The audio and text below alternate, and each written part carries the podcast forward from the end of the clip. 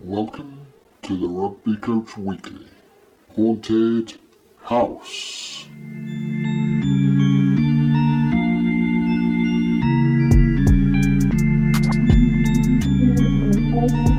Hello, and a very dark, windy, stormy, and cold welcome to the Rugby Coach Weekly. Haunted House. Hello, and another very dark, windy, stormy, and cold welcome to the Rugby Coach Weekly Haunted House. My name is Dan Cottrell, and I am the host in the Haunted House and editor of Rugby Coach Weekly. In this podcast, three unsuspecting coaches have been invited to enter the Haunted House. I will lead each one into a room where they will face a terrifying rugby scenario. Because they are brave, though perhaps foolhardy, that coach will conquer the fear, find a coaching solution. On the spot, no preparation, and no get out clauses. You are not allowed to say, it depends. You have to go straight in. The other two coaches will listen in and at the end of the solution will offer their views. The first may build on the answers so far, but the second will act as devil's advocate. They'll give us an alternative, not one they might agree with, but a different perspective. Let me introduce you to our intrepid, fearless, and I can see slightly nervous coaches from the south coast of England, Academy Chair and Club Coaching Coordinator at Ellingham Ringwood Rugby Club, Level 2 coach, working with the club's under 11s and under 13s and 15s girls, coaching the under 18 boys at the local college. Andy Stevens, welcome, Andy. Evening, Dan. Thanks for having me. That's okay. What scares you? Uh, going first? Are you going first? I don't know. Um, I don't have any fears, to be honest. Um, I've got this kind of weird thing when spiders get big and hairy. I'm not too keen. Um, I have this weird thing with heights that if I stand at the top of a very tall building, I have this massive urge to jump. Right. Okay. Now no- I remember, Andy, that we're on our very first podcast. You told me about how your wife likes to push you forward. now I'm about quite worried now that if you're standing at the edge of the building, your wife's Yeah. near. Is she trying to grab you, pull you back because you haven't? You need to do the ironing. Well, she's terrified of heights, so um, she wouldn't get that close to the edge, thankfully. All right. Okay. Obviously, I'm safe on that one. Good. That's good news. Okay, we're going to go right up the. I was going to say the M1, but I, I doubt it's that that motorway to the north of England. Uh, Director of Women and Girls Rugby and Rugby Development Officer at Huddersfield YM RFC, head coach of the University of Huddersfield women's team, a level two coach, assisting Yorkshire under 18s girls. Jess Bunyard, welcome to the Dan. Haunted House. How you Evening, Dan. feeling? You for having. I am nervous. Uh, yes, very nervous. Well, that's ideal. This is exactly what we want. Uh, we don't want you to be confident at all. What scares you? I think uh, spiders and clowns. So uh, a clown dressed as a spider or a spider dressed as a clown is absolutely peak terror for me. So, uh, luckily, we've had to um, turn off the video for Nathan because he does look like a clown. Um, so uh, that does that does that does, don't do that face. Don't do that face. Um, and so um, we've introduced or talked about already from the southwest. A teacher coaching his son's team, working with the DPP in uh, the county, a county coach with Devon under 20s, and just appointed head coach at Crediton RFC, Nathan Goose Gosling. Welcome to the Haunted House. Good day, Dan. Thanks for uh, having me on. And what scares you, Goose? Being up very tall ladders, Dan, I have the, the dirtiest gutters in my street because I will not go up a ladder. You have streets in your part of the world. yeah, with horse and cart still, Dan. With horse. All and- okay, that, that's good to that's good to know as well. That's good to know. Right, so we're now going to open the front door, and we enter the house, and we're into the great entrance hall of the haunted house. Anyway, we rattled the chains before we entered the house, and it was Goose who gets to go first. And Jess, you will be the devil's advocate. We will now walk to the stairs of the cellar and down the stairs and into the cellar. Before we start, let me remind you that I will set out the scenario and you will have to give me the ways in which you will deal with it. How are you feeling, Goose? Extremely nervous. Do you want to leave? I don't like the dark, Dan. It scares me. Does that mean that you are now leaving? The first person ever to leave the haunted house before they get into a room? No, we'll give it a go. Get Here on. we go. Okay.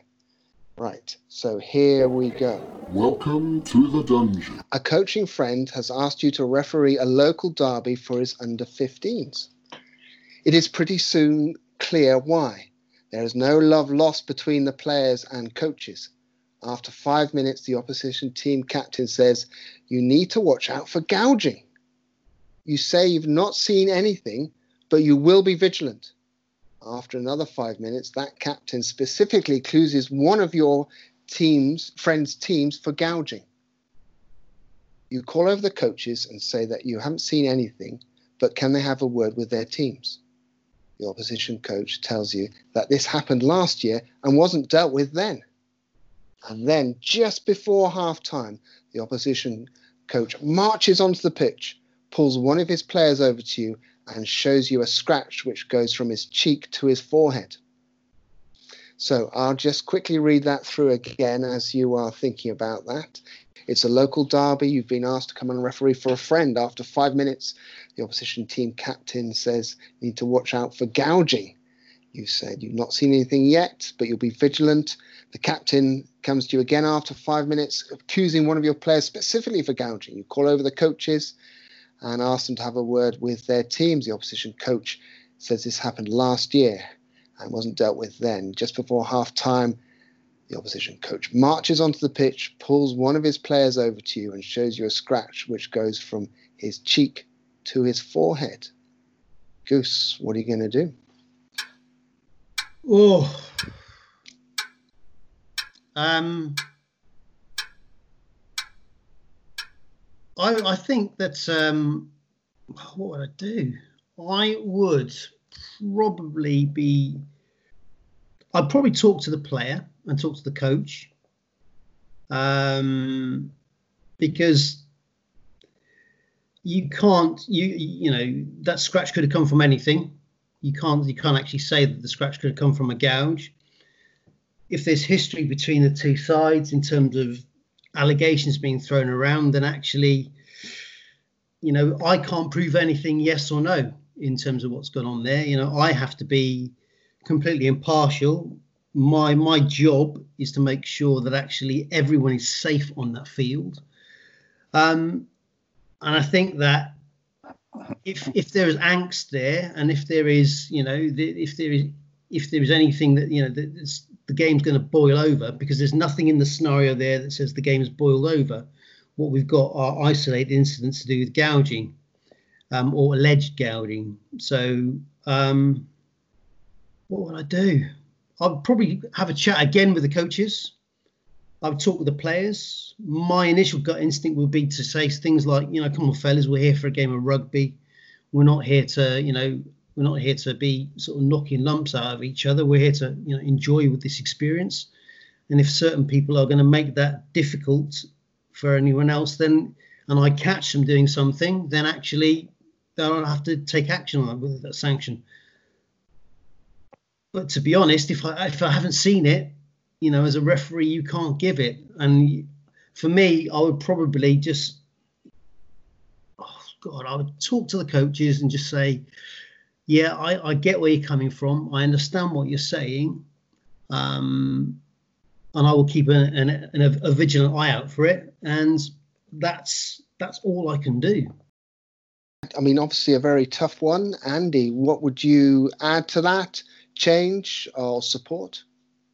That's, that's a tricky one to start with. Um, I think Nathan's hit it on the head there. Really, it's uh, just talk to the coaches, um, probably bring the players in, have a chat with everyone, and say that I'm hearing these things, but unless I actually see anything, I can't do anything about it. So, and it, as Goose said, you just remind them it's a game. At the end of the day, you've all come here to play a game.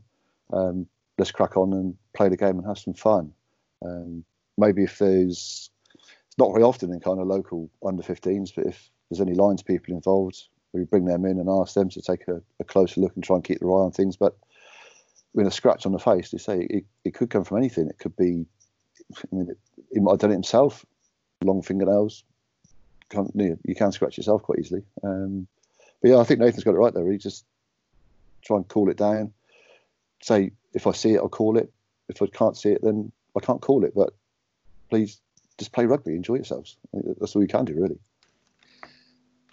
Jess, do you want to give us an alternative view? It, and remember, it doesn't have to be what you would do yourself. I just want to look at it from a different angle.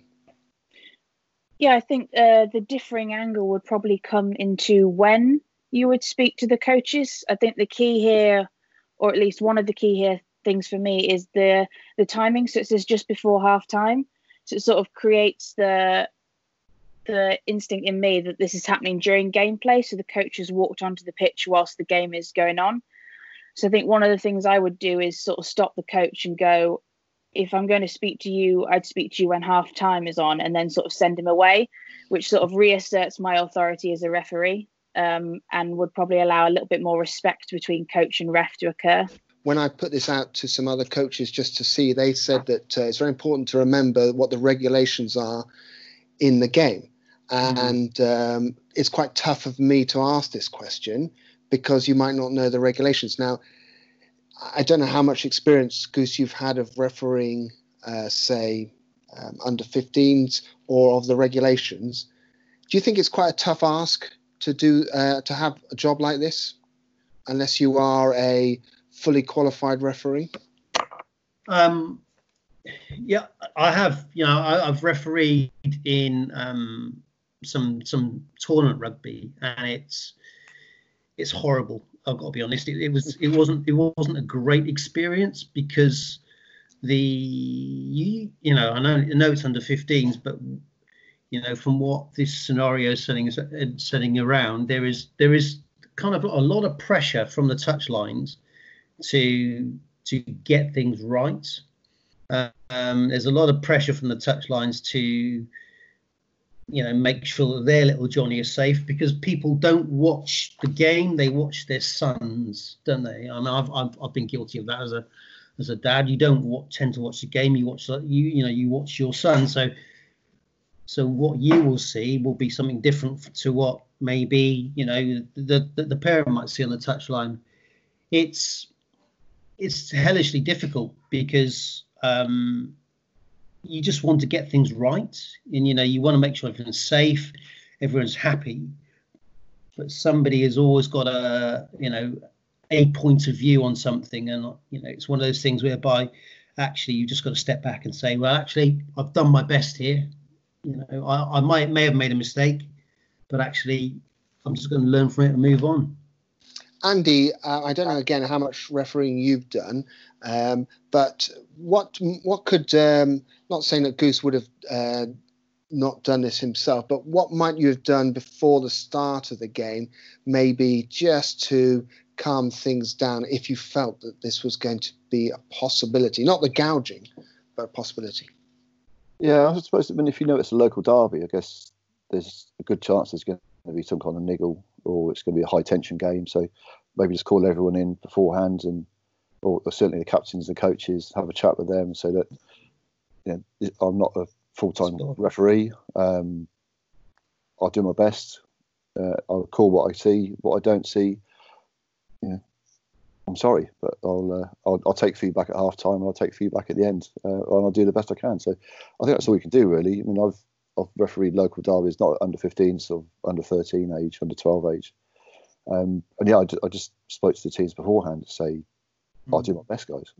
But remember, yeah, enjoy yourselves and let's make this fun. Um, I think that's all you can do, really.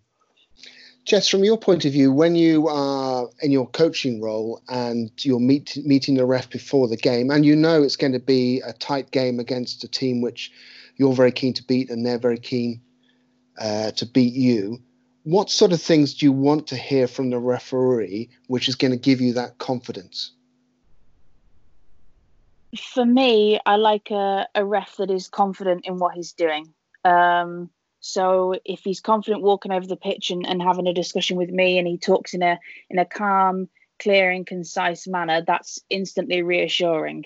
Um, equally, when he's in a huddle with my players and he's talking through things, um, I like them to say, "Yes, it's it's my game, but I'm here to help you and to help you facilitate and help you play the game of rugby." Then instantly, I think I'm reassured because the referee knows he's in control of the game and will remain so.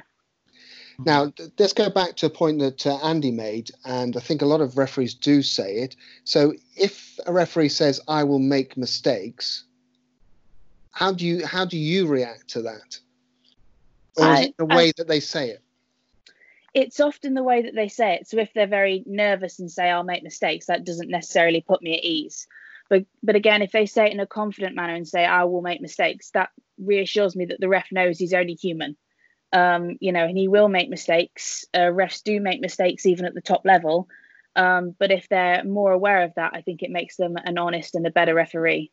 Okay, uh, and I, I think that's important in terms of that confidence because they do have quite a lot of power, and to be confident is important.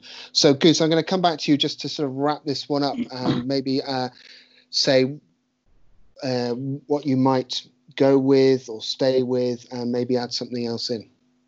I think you know, I, I back totally totally back what Jess said about the you know what the referee says before the game. Um, to, to be honest, whether it's a local derby, whatever game, the referee could actually set the tone of the game by the way he speaks to the players at the very beginning of it. And actually, if the referee says, you know, I'm going to be, you know, I'm going to be firm, I'm going to be fair, um, we're just going to, you know, I'm here for you, I'm here to help you have a good time here today, you know, then actually, I think that's the best message you can give to the kids because you know they, they don't want to be you know they they get told off at school they get you know they get sorted out at school if they do things wrong what they want from a referee on a sunday i think is for somebody to actually just make sure that you know they're safe and they're going to have a good time Yeah, I would I would agree with that. And it's not uh, it's never easy to come in to help out these situations, especially if you're not refereeing uh, week in week out, um, to be able to pick up the tenor of the game uh, as quickly. But I think for me, things like the idea of the confidence and a bit of humility always helps. Mm. Right. So we've now uh, left the cellar, and we're going to go back up thank god for that. That's right. He- he's, still, he's still with us, Goose. He's, he's, he's struggling. He's struggling. You've got to work for your fitness. So we're going to go up another flight of stairs. And uh, and here we are, looking over the battlements. And the moon is shining, casting ghostly shadows over the lake. And we're going to go into the tower. And Jess, you're going to go into the tower. And Andy, you're going to act as devil's advocate. So, Jess, are you ready to enter this haunted room? Yes, am I ever? Yes. See, Nathan, that's what you need to have. That sort of confidence uh, before you, I'm before you bluffing. I mean, it's all it's all bluff. It's all All bluff. right. okay. So here we go. We are now entering the tower.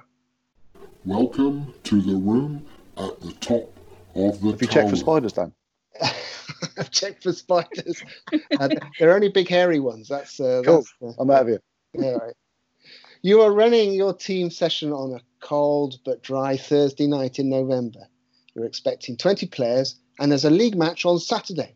However, when you arrive at training, the floodlights aren't working and no one can get into the clubhouse. While the changing rooms are okay, they only have low level safety lights inside. There are two security lights which do work and light up about 10 meters square of grass about three meters from the changing rooms. There is no prospect of the floodlights working tonight or access to the clubhouse. You do have a bag of balls and cones in the car. It's now five minutes before the session is about to start, and 18 players are already there and ready. So, just as you just think through that one, I'll just remind everybody that uh, we're in November.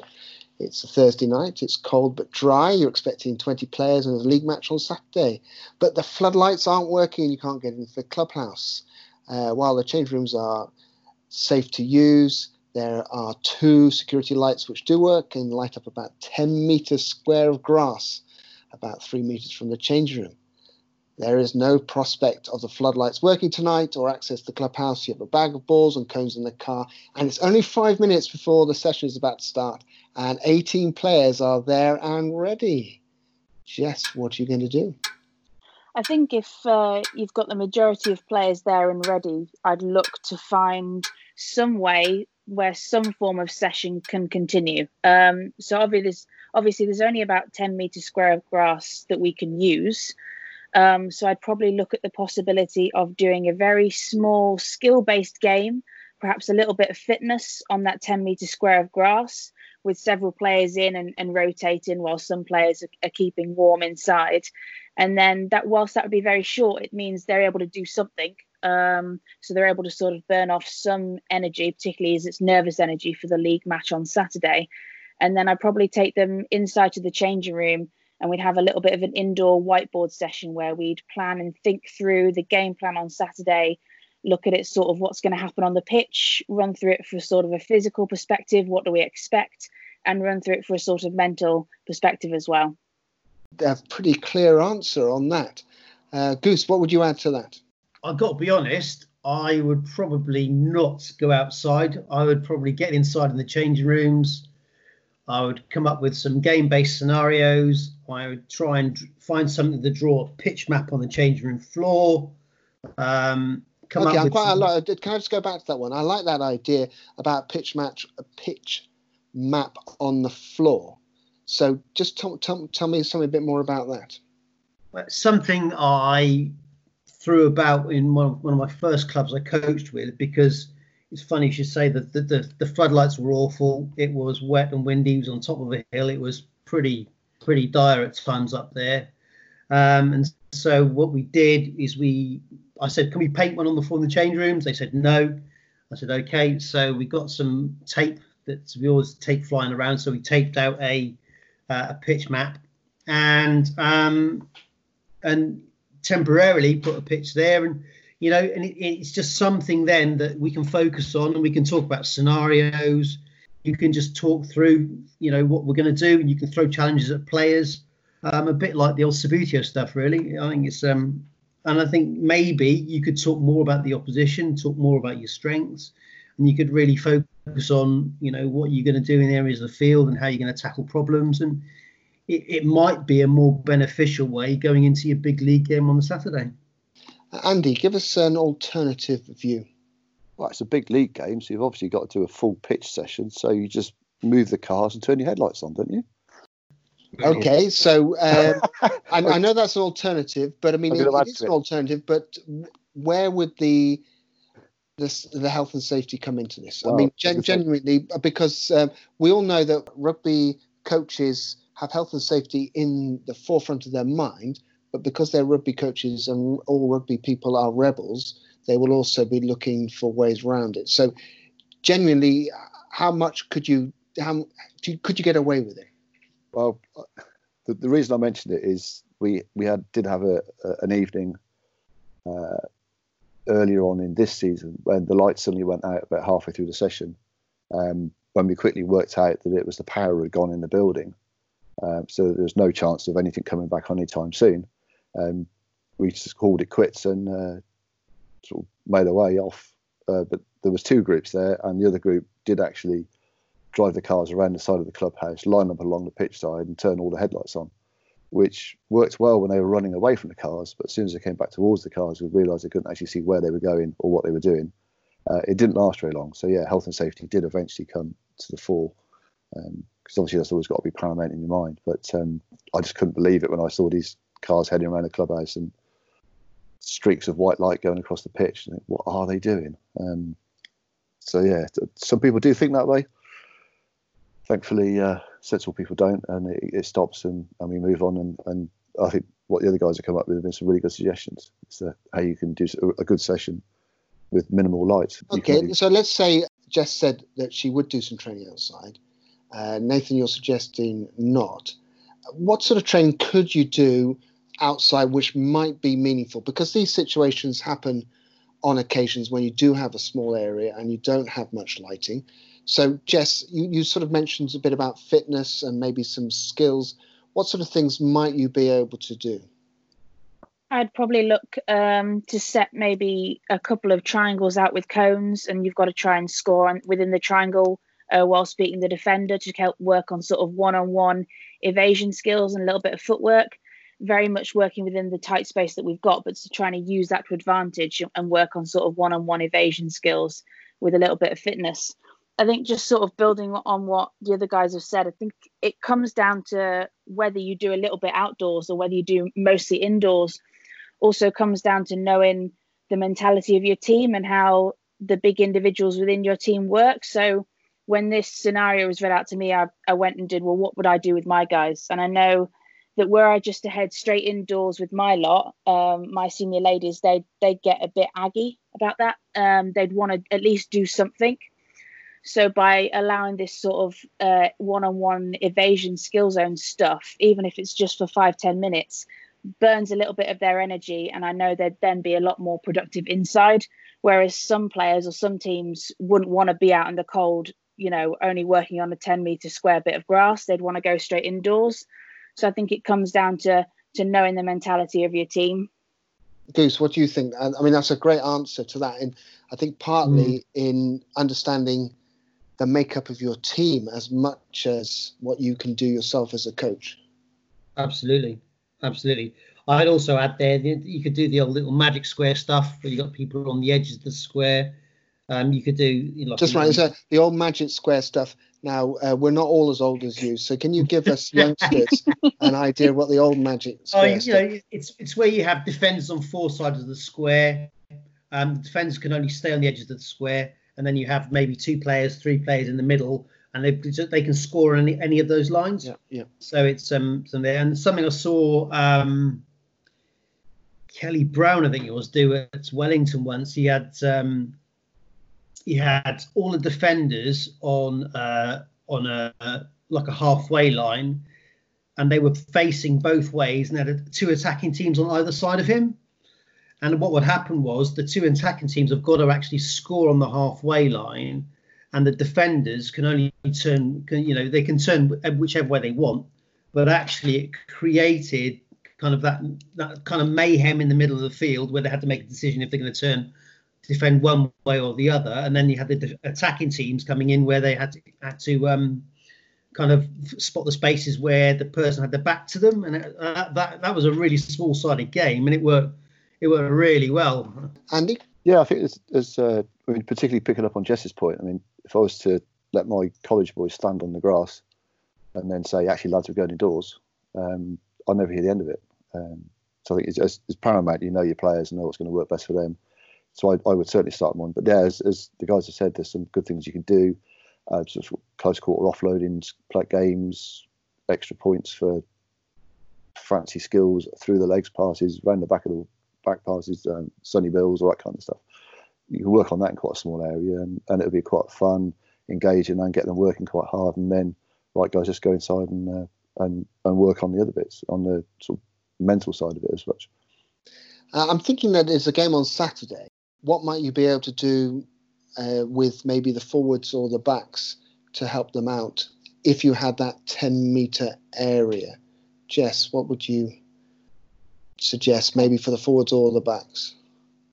For the forwards, we'd we'd go through a couple of our calls, so we take things nice and nice and steady, and we do some some scrum setup, maybe build it up, and we do a bit of one on one, bit of three v three work, um, and we'd go through some line outs. And then with the backs, we'd maybe look at different types of kicks within those spaces, a little bit of evasion, but then we'd work on positioning off set piece and just go through a little bit of small run through type scenarios just to kind of keep the calls fresh in their mind. Okay, I quite. Um, um, someone used the term, and uh, I'd like to think it was me who made it up, but I don't think it was. Is that uh, BT Sports have that little area where they run through, the or walk through things, and you can set that up as a sort of a walkthrough at the at uh, in the situation. So we're going to walk it through. It's only going to be a ten meter area, but they get there, they get some awareness and just remember where they're supposed to stand. I know it isn't uh, completely game representative. Uh, Goose.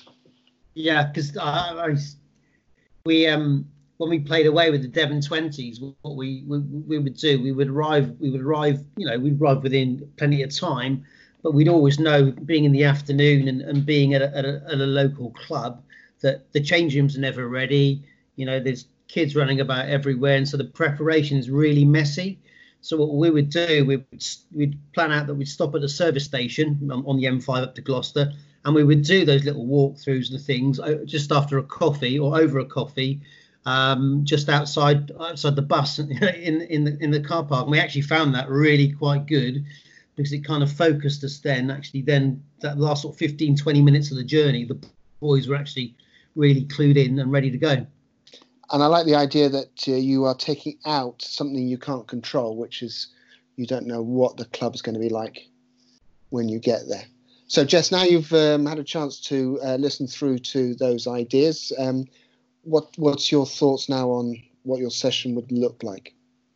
I certainly would take some of the games that the other guys have suggested and incorporate those those as well. Um, but probably be mindful that that some players might want to head inside straight away, and and that's okay as well. Nobody's forced to stay outside under the circumstances. But if I was running it for my lot, I'd probably stick to running it outside for a bit and then taking it indoors as part of their mental prep. Great, uh, enjoyed that. Thank you very much, Jess. You're now left the room. We're now going downstairs, and we're back into the hall again, and we're off to the study. Andy, this is going to be your room. Oh no! Yes, dusty books. Yes, books. That's right. uh, anyway, uh, Goose, you're going to be the devil's advocate on this one. And Andy, are you ready to enter the haunted study? As ready as I'll ever be. Welcome to the study. For years, a fiery, experienced hooker has been your first choice in your team. A good player, but not dynamic. Over the years, other hookers have arrived, but because of a lack of game time, have left by the end of the season. You have a young hooker in your development squad, but his only first team experience was a disaster for all concerned. A new hooker has just joined this season and is now the starter, with the old hooker reluctantly sitting on the bench. On Tuesday night, hmm. During a contact session with the forwards, the two hookers fight, and the old hooker knocks out the new hooker you have a league game on Saturday. So just while you are considering that one, Andy, I'll just remind everybody that we are talking about a fiery, experienced hooker who's been your first choice player for many years. A good player, but not dynamic over the years. Other hookers have arrived, but not stayed because of a lack of game time. young hooker in the development squad is has been a disaster on his only first team experience. The new hooker has joined this season and is now the starter with the old hooker not particularly happy and he's sitting on the bench. So this Tuesday during contact session, the two hookers fight. That's pretty normal circumstances in the West Country, and the old hooker knocks out the new hooker. You have a league match on Saturday. What are you going to do? Blimey, thanks, Dan. Uh, my absolute pleasure. Can I go back to the tower? right. So obviously, we need to work out. I'd, I'd like to think that hookers in my squad wouldn't get to this stage. I wouldn't like to think that no players in, in any squads I work with would get to this kind of point. But however, it's happened. Hopefully, I'd like to think I was somewhere near it. Um, I would have seen what happened, what caused it, what led up to it. Um, so I'd, I'd, probably have a, an idea in my head of what I was going to do should this thing happen. However, obviously, I've got the problem now that my new guy's been knocked out. Uh, he's not going to be able to play for some time. So I guess got to make it clear to the old hooker that it's put me in quite a position. So he needs to really change his ways, come up with the goods, um, and put in a good performance now. Because if we go to the important league game on Saturday, um, then the rest of the team are going to potentially be looking at him for any errors. So he needs to be squeaky clean um, and do his best to make sure that the, you know, he, he performs as well as he can for the rest of the team, having effectively put us in some trouble. You wouldn't bring in the development side hooker in his place? Well, obviously he'd be in the squad um, if he's a young development squad. I mean, good time for the half game rule to come in. If I could be using that, um, bring in. I'll probably start the more experienced hooker, uh, get the younger lad to pay particular attention to what the older, more experienced guy's doing, and then if he looks like he's he's not performing, we're starting to slow down and put the young lad on and, and give him a run out. Um, if I could play the half game rule, I would probably first thing to do really is speak to the ref, say that I've got this problem that he's a young hooker, he's a young lad, he's keen, he's very good, um, but he hasn't played that much. Can I swap him in and out? Uh, and just try and work it that way, really. So make the most of a bad situation that the experienced guy starts, but the young guy comes on and gets a good idea of what he should be doing and, and performs well, hopefully. Okay. Tricky, tricky. I mean, yeah, obviously a very um, tough scenario, and I know you're delighted that I gave you that one. Yeah, thanks.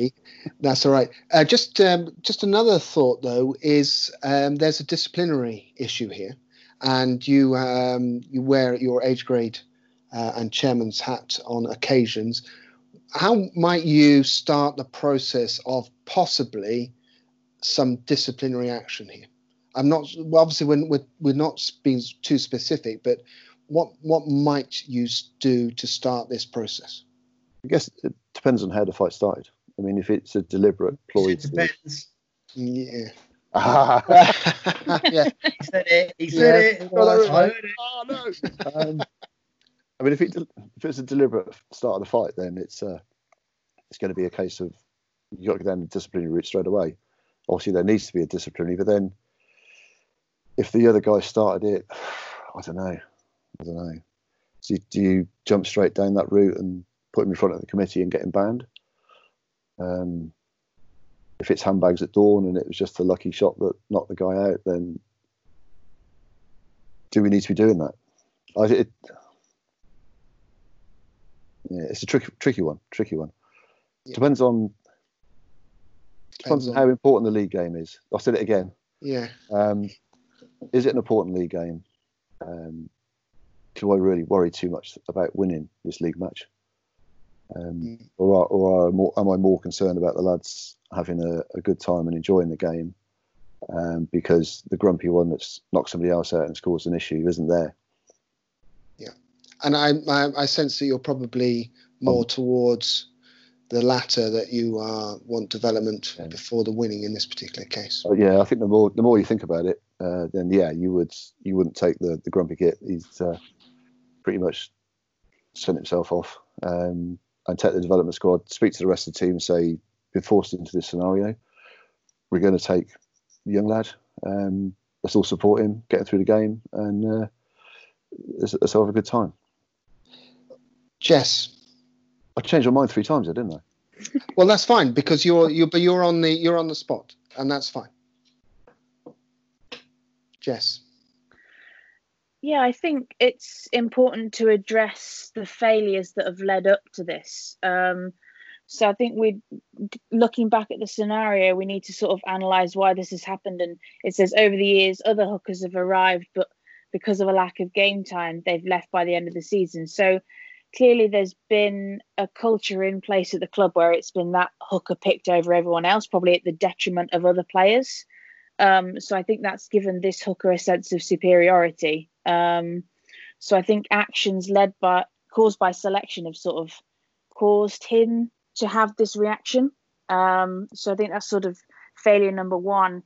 I think probably failure number two is is the hooker and his only first team experience was being a disaster for all concerned. I think I would sort of address how I'd managed that that hooker's game time in his first team experience. And probably what I would have done before this is that that older hooker, I probably would have appointed him the younger hooker's mentor within the squad, so that the younger hooker still, the older hooker, sorry, still keeps his sense of superiority because he's helping the new guard come through and he's got this mentor role, so he doesn't feel quite as threatened if anybody else comes in and takes his starting jersey. Um, so those would be the steps I probably take prior to that. Um, but after the incident, yeah, I'd probably look at what's happened, uh, if I was witness to it, who threw the first punch, and then frankly I'd, I'd look at this to say well this is a pause now. This is an opportunity for me to recognize that i've not or not got past decisions right and for me to try and implement a team culture from here on out that's going to stop incidents like this happening again. So i put i would discipline the older hooker. Um, it's it's unacceptable. He wouldn't get a starting jersey for me. Um, if there was another hooker trained so that we could have hooker cover on the bench for this development hooker to get a starting jersey. So we, we have to take that and, and safety into into consideration. So as long as there's effective front row cover, um, then the older hooker for me sits this one out as a form of punishment. But I wouldn't take it up to a disciplinary committee because I would probably recognise that I, or at least selection by myself and other coaches, have probably caused this. I'd sit down and have a heart to heart with all of the hookers involved, explain this, and sort of use this as a moment to restart team culture. Okay, and one of the things I, I think is particularly interesting by what you say, Jess, is that you're looking very carefully at your own actions um, as well as their actions as well, and looking to address those, which again is something that sometimes we we often fail to do, looking at the things, failing to look at the things that we could have changed ourselves. Okay, good. So I need you to come in with um, a, perhaps an alternative method. Um well, I, I, I would drop him, drop him like a stone to the bench, um, because you know I don't because ultimately it's a big league game. But I drop him and I put the young the, the young guy in, um, and then from from from there, you know, I would be looking at um, probably a form of inter-team disciplinary disciplinary sort of type thing where the, the cap, you know, you'd, you'd, have the captain of the side would be with the coach would, would would sort it out, and they'd have it kind of done and dusted that way. Um, yeah, so that would be my alternative view.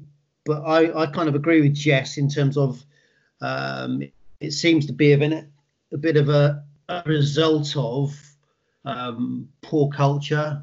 Uh, I think it could be like Jess was saying, that first team hooker who thinks the shirt is his. You know, he's he's he's the you know he's the big dog on the block, and he's going to be the big dog on the block for as long as it takes. I think you know, move, move moving forward with that team, I would you know go. I would be suggesting things like that we have um, a set of pillars or a set of you know truth stones that the team team is selected on. So I would you know I would have things like you know um, their their uh, mental ability in terms of their emotional sort of stuff on the field.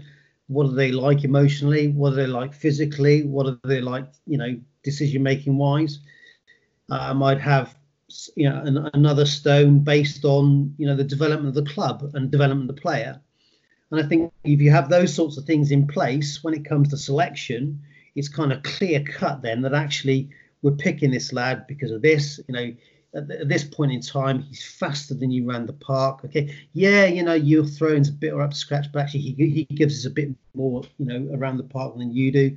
Um, and I think you, you'd avoid this kind of angst that builds because it seems to me from this scenario that actually um, that he, if he's a grumpy bugger and actually he's gone out to put this other guy in his place just to make sure that he gets his spot on a Saturday, you know. Um, I've seen it. You know, I've seen it happen. I'm sure there are hundreds and hundreds of players out there who've seen it. You know, the old big dog, the young dog comes in, and actually he's thinking, right, mate, I'm not going to. You know, you have to fight for your place. He realizes that actually he can't he can't fight for his place legitimately, and actually sticks one on him, and you know, and, and that's that. And in terms of knocking him out, you know, I think you know, in today's current climate, I think you'd have to think very carefully about the context of that. Um, and and really, it would be down to the player who's knocked out to, if they wanted to take that further, you know, in terms of action, then you know he's quite within his rights, and you have to, um, you have to let him know that because you know nobody nobody goes to a rugby club and nobody goes and plays the game to get smashed, you know, and get knocked out. That's not why we do it. Andy, now you've had the chance to reflect on what you've said and also the chance to listen to Jess and Goose's answers. Um, what are you going to take away or add to or change about what you said? I, I, think the other guys got it spot on. I mean, Jess in particular was talking about you know looking at what led up to it, and is it the selection process over the years? Is it partly your own fault because of the way you acted? I think just totally threw me because it's it's so alien to any environment I've ever coached in before. Because I think I've always been quite strong on the culture side of thing, and everybody gets their chance. And um, so, yeah, I think I, I definitely look at it differently. Um, and as Goose said, you know, silly old bugger in the front row, get rid of him. You know, he's uh, been in. Um, I, you know, we all like to give everybody a chance, but there, there comes a time where you gets, you know, you've got to do sense. But yeah, I, I, I, take a lot from the other guy said there. It's um, really looking at what happened, it, what led up to it, what caused it, um, and was it just the player or is it the, the environment they're training in and playing in as well? That's a good point. Yeah, and I think the uh, the thing that um, comes across often is that when you set out uh, and you're a bit more experienced as a coach, you do set out, as Goose said, these sort of pillars, um, touchstones for what you expect, and they they can be adhered to, but sometimes they do forget forgotten in the heat of the moment. Uh, but it's important to be able to have to hold on, something to hold on to when these sort of situations happen. Now, uh, obviously, Andy, you you're working with slightly younger players, so you're not going to have the gnarly hooker to uh, to deal with. And uh, any hooker who's probably listening in, apologies for uh, Goose's language about you uh, from, from, before beforehand, because you're, you're, all beautiful people. But it was interesting that. Um, a, a little while ago with the college boys, we all sat down on a yet another weekend when we couldn't get on the pitches because of the waterlogged and and we actually set did the whole uh, acceptable, unacceptable, exceptional, and actually write down the behaviours that we're going to live by when we eventually get back on the pitch. Um, and uh, so, give us an example of one of the one of the things that they said. So this is uh, Mark Bennett, uh, PDS coaching, yes. Uh, fantastic. Uh, if you get a chance, you've got to tune into his stuff. But just give us some um, one example, perhaps that came up from that. Well, I I started them off. Um, and I came up with the sweep the benches because to me, um, well, sweep the sheds, because to me, uh, you know, that's paramount. You've got to have respect for everybody that's involved, um, whether they're part of your team, the p- team you're playing against. Um, they just the key thing that they asked for was selection based on training attendance. So I'm just checking my mm. list. Mm. Um, so they didn't want. We've got some very talented players in there, but they didn't always train. Um, and some people wanted to make sure that you know, if you turn up, the 23 that turn up to train are the 23 that play that week. Even if you know a better player is not there that week and he turns up for the game, then he's he's not going to start. And and we had that the you know, we, we have had that. I've just spoken to the player in, in question say you weren't there at training on Tuesday, so you know maybe appreciate that you're not going to start, and they've accepted it.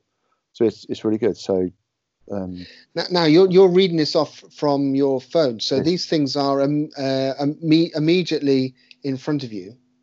Um, now, for me, it's actually a banner image now for the the team WhatsApp chat, so they can all see it at all times. And I, I what I, there, there's lots of things I like about that. First of all, um, we often come up with these great ideas, but they get forgotten very quickly, and you can't quite remember what they are. Mm. So uh, it is the WhatsApp banner image. Yes, that we'll see it. We'll see it at all times. Right. Oh, I, lo- I love that. I and we did the, we actually did it on the, we actually did it on the whiteboard as well. And the final thing we did is they all left. Unfortunately, the, the fire alarm went off, so we had to leave a little bit earlier. Um, That's another scenario. they all they all signed it on the way out, and then I took yeah. a picture of it. So we've got all of these big words, all these phrases, and then all these signatures on it, and uh, we're going to live and die by it next season. Nice. It's good. Excellent. Right. Right. Well, Andy, you're you're now released from that room. I know you then really enjoyed that. Well, I'm now going to introduce the skeleton in the cupboard, um, and I'll read it out, and then anyone can jump in when they're ready. We're going to go back to Goose's one. So, two weeks after the gouging game, you receive a copy of a letter from a mate who's on the local county rugby board.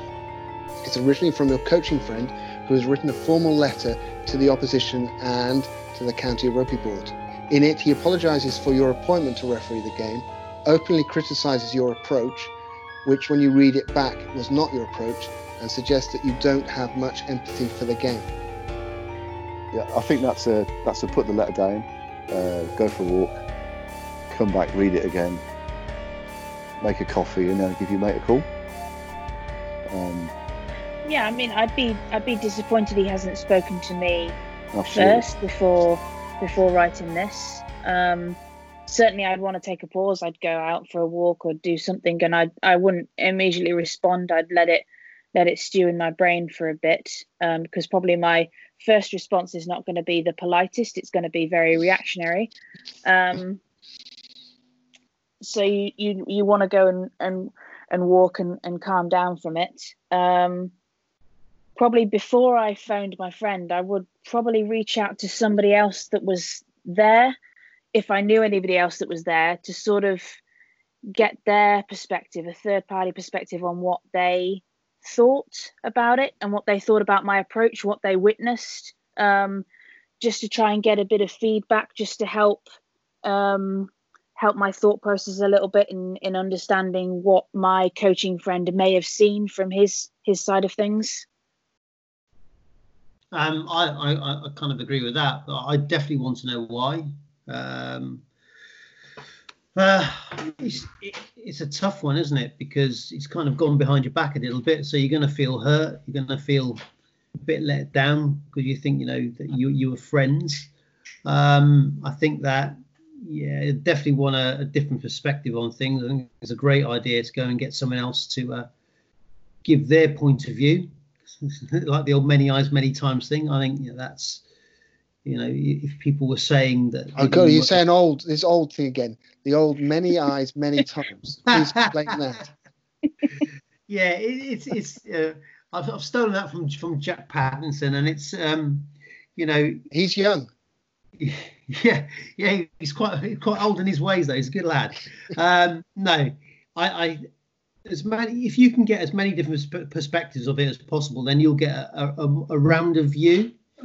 I think that you know if it, it's it's like when we're dealing with stuff in school, you kind of you you you would never go and ask people together what's going on. You you kind of go and go and get individual uh, points of view from different things, and you'll then build a, a truer picture. Um, and if it does reflect re- reflect, you know, the letter, then actually I'd probably go back to my friend and say, oh, you know, um, you know, what could I do better? Really, you know, why would why what, what would you have done differently? I suppose. Andy, would you um, actually just ignore the letter and say it's just a bad experience? It's not going to affect me, or would you uh, would you want to actually deal with it? I don't think I could leave it. Um, I think I'd I'd like to have a chat with them about it because, especially if it's you know, if it's a suggesting the, the way I handled the game wasn't the way I'd handled the game, then yeah, I'd want to get some clarity on what they meant. Um, obviously, because I, I don't referee very much. I referee now and then, but I don't want to have to really, to be honest. Um, so I, I, just want to get feedback. I mean, the, the times I have refereed, I've always kind of t- spoken to people after the game, and we've had a quick debrief, and I've always learned from it. So I'd want to know why they thought that, why they felt they needed to take that approach. So it'd be it'd be more of an inquisitive friendly chat more than a what the hell are you doing, send that like that kind of thing, because that doesn't get you anywhere. Um, so yeah, just, just want to know why really. I think we all um, don't. Well, we do mind it, but if someone's going to criticize us, we want them to criticize us pretty much to our faces. Mm. Um, and there's no there's no great way to give criticism. Um, there's certainly some very bad ways to do it. And this this one here, I threw it in because the criticism you didn't even know was being made, and you found out uh, in a in a different way. Does that make it harder to face, or does it, in a funny way, make it a bit easier? What do you think? Makes it worse for me, to be honest. I'd, um, I mean, if he's got a problem, then could have spoken to me and said that I'm not happy with it. No, really disappointed with the way you refereed that game, um, and we could talk about why I was disappointed. And then if he felt that I'm going to need to send a letter about this to the rugby board, then you know I'd have a, an understanding of why they felt they needed to do it. But to find out secondhand, um, it's not a great way to find out. It's, it's never the best way to find out news, um, especially when you don't understand why they've got that view. I think it kind of also it, it it's a bit of a slight on your reputation, isn't it? Because if it's gone behind your back, then actually it's gone to the opposition rugby club. So then actually, then that club will have that view of you as a coach and a player. So, so next time you turn up, they'll be like, "Oh, it's that referee who you know was was really poor last time." And it's, you know, it depends the type type of type of coach you are. You know, if you're if you're well, what type of coach are you? Because we can't, we're not doing depends. Touche. Um, That was for you, Andy. Thanks very much. I, I, I tend to take things to heart. Um, I tend to wear my heart on my sleeve a little bit. Um, so, yeah, I do take things personally because to me, to me, it matters. Because I kind of have this thing about the game that I, I love the game. I love what I do in the game, and it's it's important to me. And if if if I if something that I've done has kind of not promoted the game in the in the way that I would have wanted to promote the game, then actually I'd want to know about it because I'm quite keen on on doing things right for the game and doing things right for the people in the game. So yeah, for me, I, I you know it's important that I know and it's important that actually I can move on from it. Otherwise, things tend things will tend to eat away at you. Mm. Yeah, absolutely. absolutely. Jess? Yeah, I mean, I'm a, I'm a, again, a wear my heart on the sleeve sort of, sort of person. Um, so initially, yeah, I'd be hurt um, that they had gone behind my back, but I'd probably then view it as a, as a way of trying to turn it into a positive. Um, so yes, I'm upset that they haven't come to me initially, um, but probably this is a chance to more further investigate a game um, where I had to control things as a referee, and I probably wasn't 100% happy with the with the outcome or the way I refereed it, perhaps. But I sort of stand by what I did.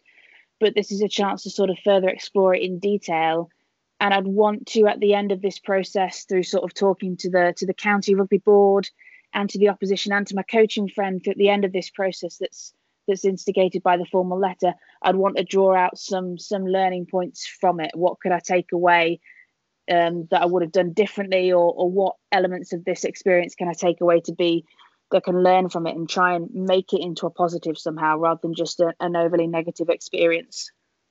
I don't think I know a, co- a coach who doesn't have um, a heart and wouldn't suffer from this. It's as what you're saying is it's how you deal with it and how you move on from it is important. And I don't think you can let it go. Personally, I don't think you can let it go. I think when you when you referee a game, it is you often come off the, the pitch probably in a, a more heightened um, sense of emotion than some of the players because you've you've been probably criticised throughout the game by at least one of the sides, if if not Mm. both. Um, anyway, that is the the skeleton in the cupboard, um, and I think the skeleton's been shoved back in pretty well. So congratulations on that.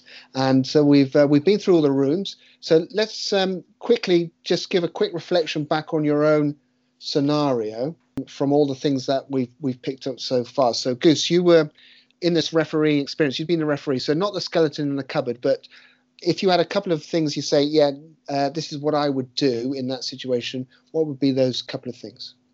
I think definitely prior prior to the game, if if um, the coach says, "Oh, Nath, can you can you bring you know referee this game?" Then I'd probably say, you know, what's the history? I, I'd want to I'd want a bit of a lowdown. I probably want to know a bit more about the opposition opposition coach as well, um, and then I would actually you know tack not tackle it head on, but I would I would make sure that my opening address to the players is a very positive one, focusing on, you know, the positive aspects of the game, and that we're here all to enjoy it and, and really crack on with that.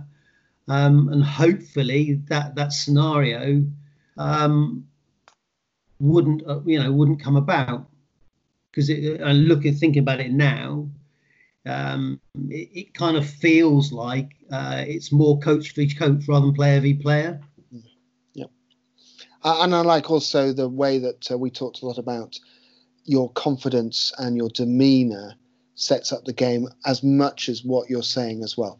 But the key there is, I think, also it's about the enjoyment. And if you keep coming back to that in your decisions, I think that makes a difference. So, Jess, you had the floodlight failure. Yes so i think the the main point for me is is know the mentality of the team and know the teamwork and then plan your reaction around that. So is your does your team have energy to, to burn? Do they want to do something? Will they be more productive after they've done at least a small exercise outside? If that's the case go and do that. Um, however if upon reflecting on your team you think they're not going to be very productive outside, that outside's a, a wasted opportunity, um, then don't feel the need. As a coach, I think sometimes we feel the need to do at least do something to to produce something out of a session. Um, don't uh, be hesitant in, in calling it quits and, and going inside and actually finding something more productive to do inside. Yeah, and I would also just add to that the idea of, uh, which was a really an idea I hadn't come across before, is marking out a pitch on the on the changing room floor with tape. Yes, I'm going to steal that idea. Uh, yeah, that's uh, that's definitely one of the, one of the steals there. Uh, so, you, Goose, you do say something useful once in a while.